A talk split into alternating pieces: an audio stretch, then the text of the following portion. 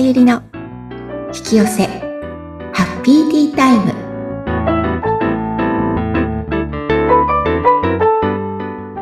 こんにちは。こんにちは。自己実現コーチの深田さゆりです。今日もハッピーなティータイムを過ごしましょう。さゆりさんよろしくお願いいたします。はいよろしくお願いします。さあ、3回にわたって、ええ。バージナルケアについて、ええ。いろいろとお話を伺ってまいりましたけれども、はい。はい。今回は、バージナルケアのなんだろう。最終 最終話ということで、はい。締めということで。締めの部分ですね。まあ、前回も軽く予告がありましたけれども、ええ。そうですね。うん。あの、バージナルケアといえばやっぱりセックスとはね、ちょっと、思い、こう、なんか結びつくかなとも思うんですけれども、ええ。なかなかこういう話はないと思うので、ないですよ。ねえうん。そんなに深い話はできないんですけど、私も。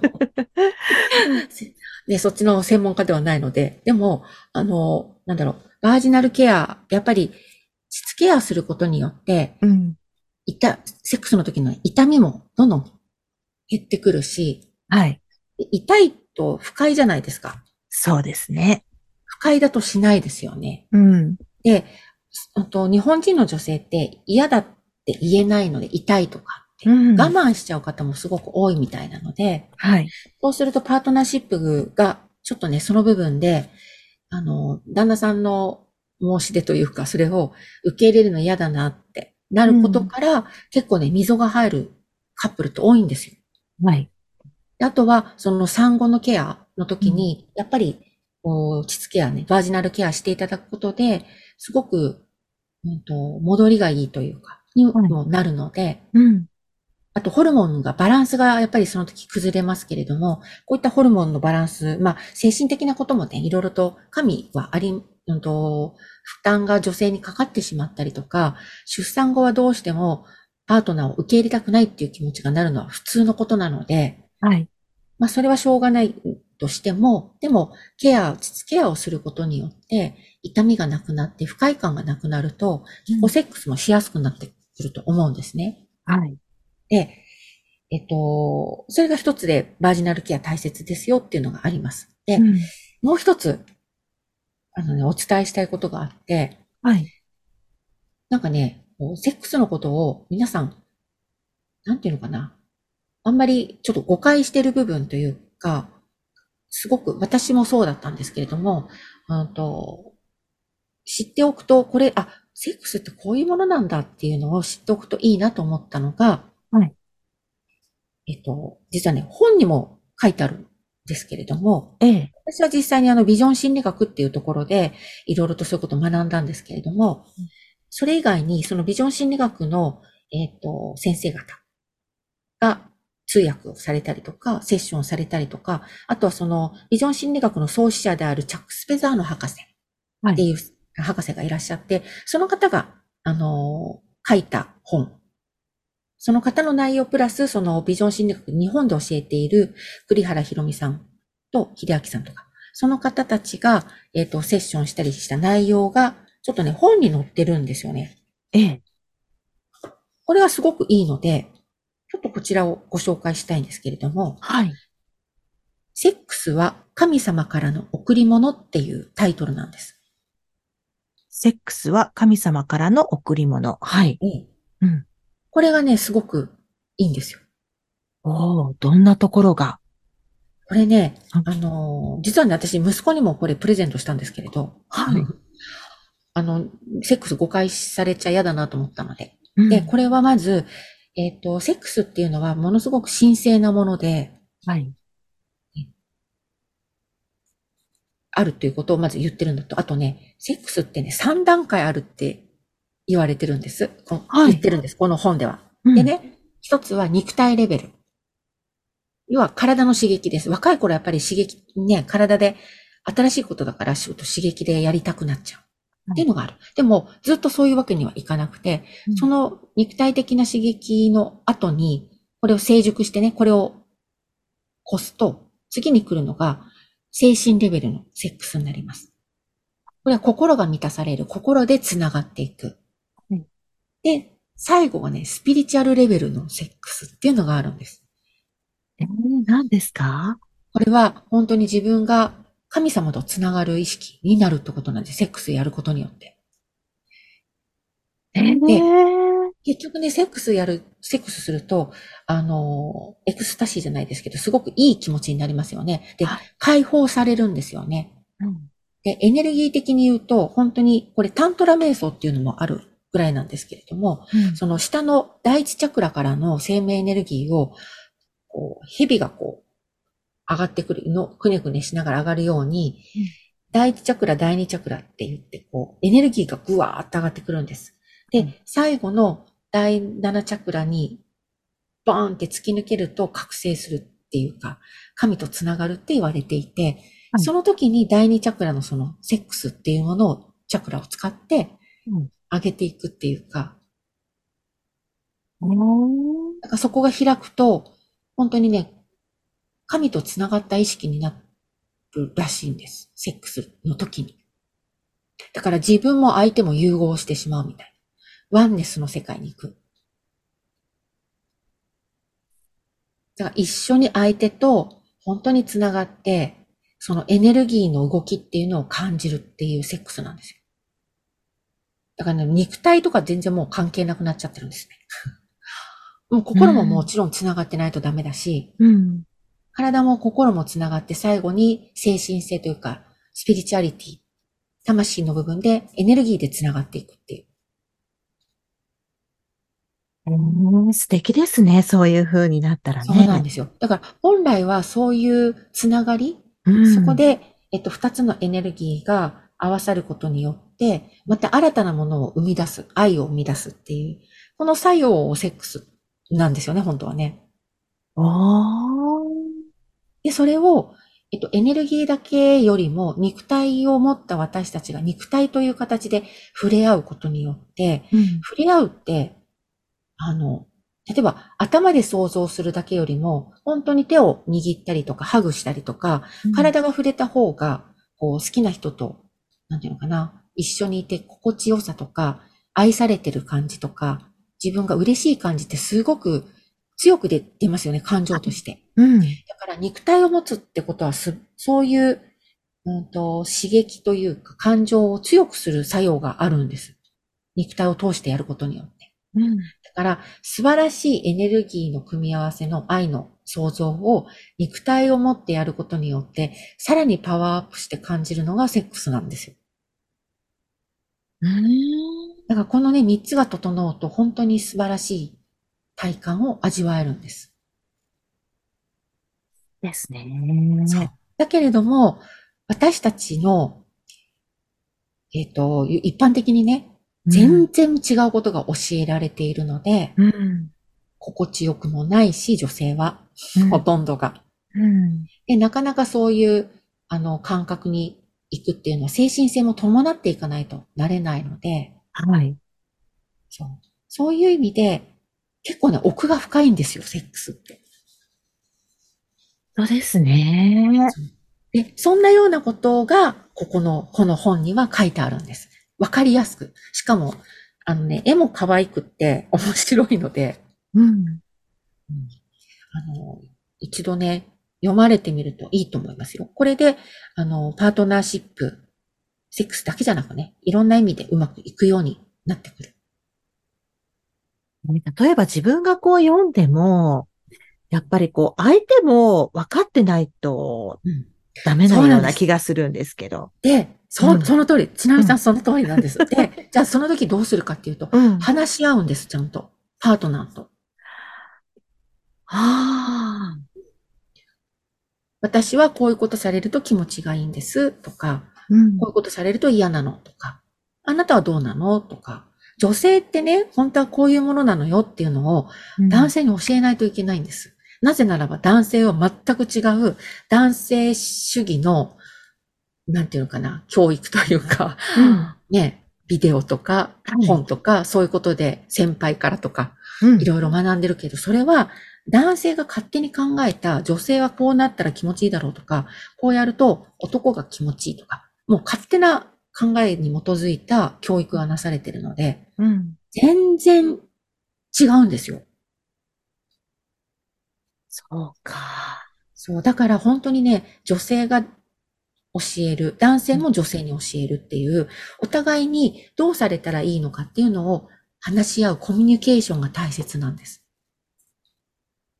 なかなか話し合うとか言うとかうん、ないですね。女性からとか。なかなかね、でもね、うんあの、実際にはね、そういうのやりましたよ。私もちゃんとは、ビジョン心理学で言ってる時に。おう。うん。やっぱりね、そうすると、あの、うち、その、当時の、当時のっていうか、パートナーも一緒に学んでたので、はい。より良かったんですけれども、そのうん分かってくれるからね。うん、うん、うん。そうするとお互いに話すんです。どうしたら、どうするといい？とか、こうすると嫌だとかね。ええいいですね。そう。一緒に学んでるといいですけど、うんなんかほら、相手が聞く耳を持たないような人だったら、どうするんだろう。こういう時にこういう本を渡すんですよ。あ本を渡してね。そう。でね、これ、チャック・スペダーの博士の本もいいですし、うんこの間前言った、あの、ジョン・グレイ博士の本、はい。いろいろあるんですけれども、それも結構ね、あの、そういう、なんていうのかな、セックスに関してのことも若干書いてあったりするので、うんいいです。おーなるほどね。だからちゃんと向き合って恥ずかしがらずに話すってことが大切なんですね。すごい大切ですね。うん。そう。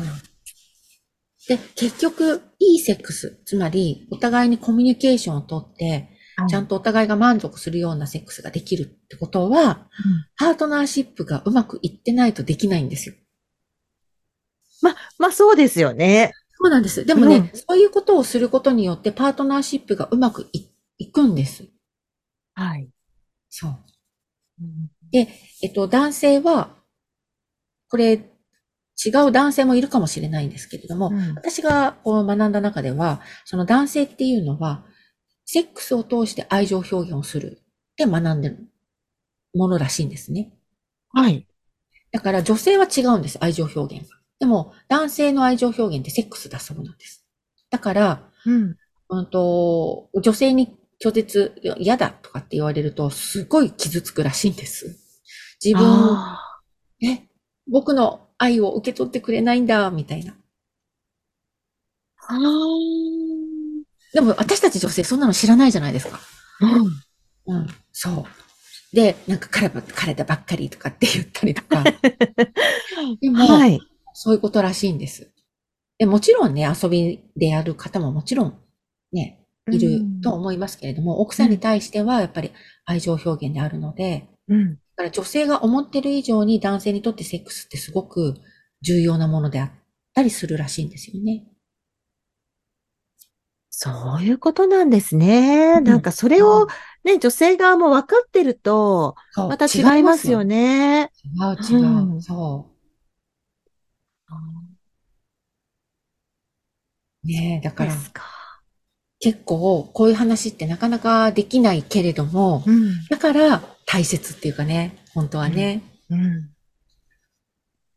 なんかこういう話って、うん、学ばないっていう言い方も変ですけど、聞いたりとかもしないし、ねえうん。私はやっぱり、あの、中学校かとか高校ぐらいで、まあ中学ぐらいかな、保健体育の時間にやってほしいなと思いましたよね。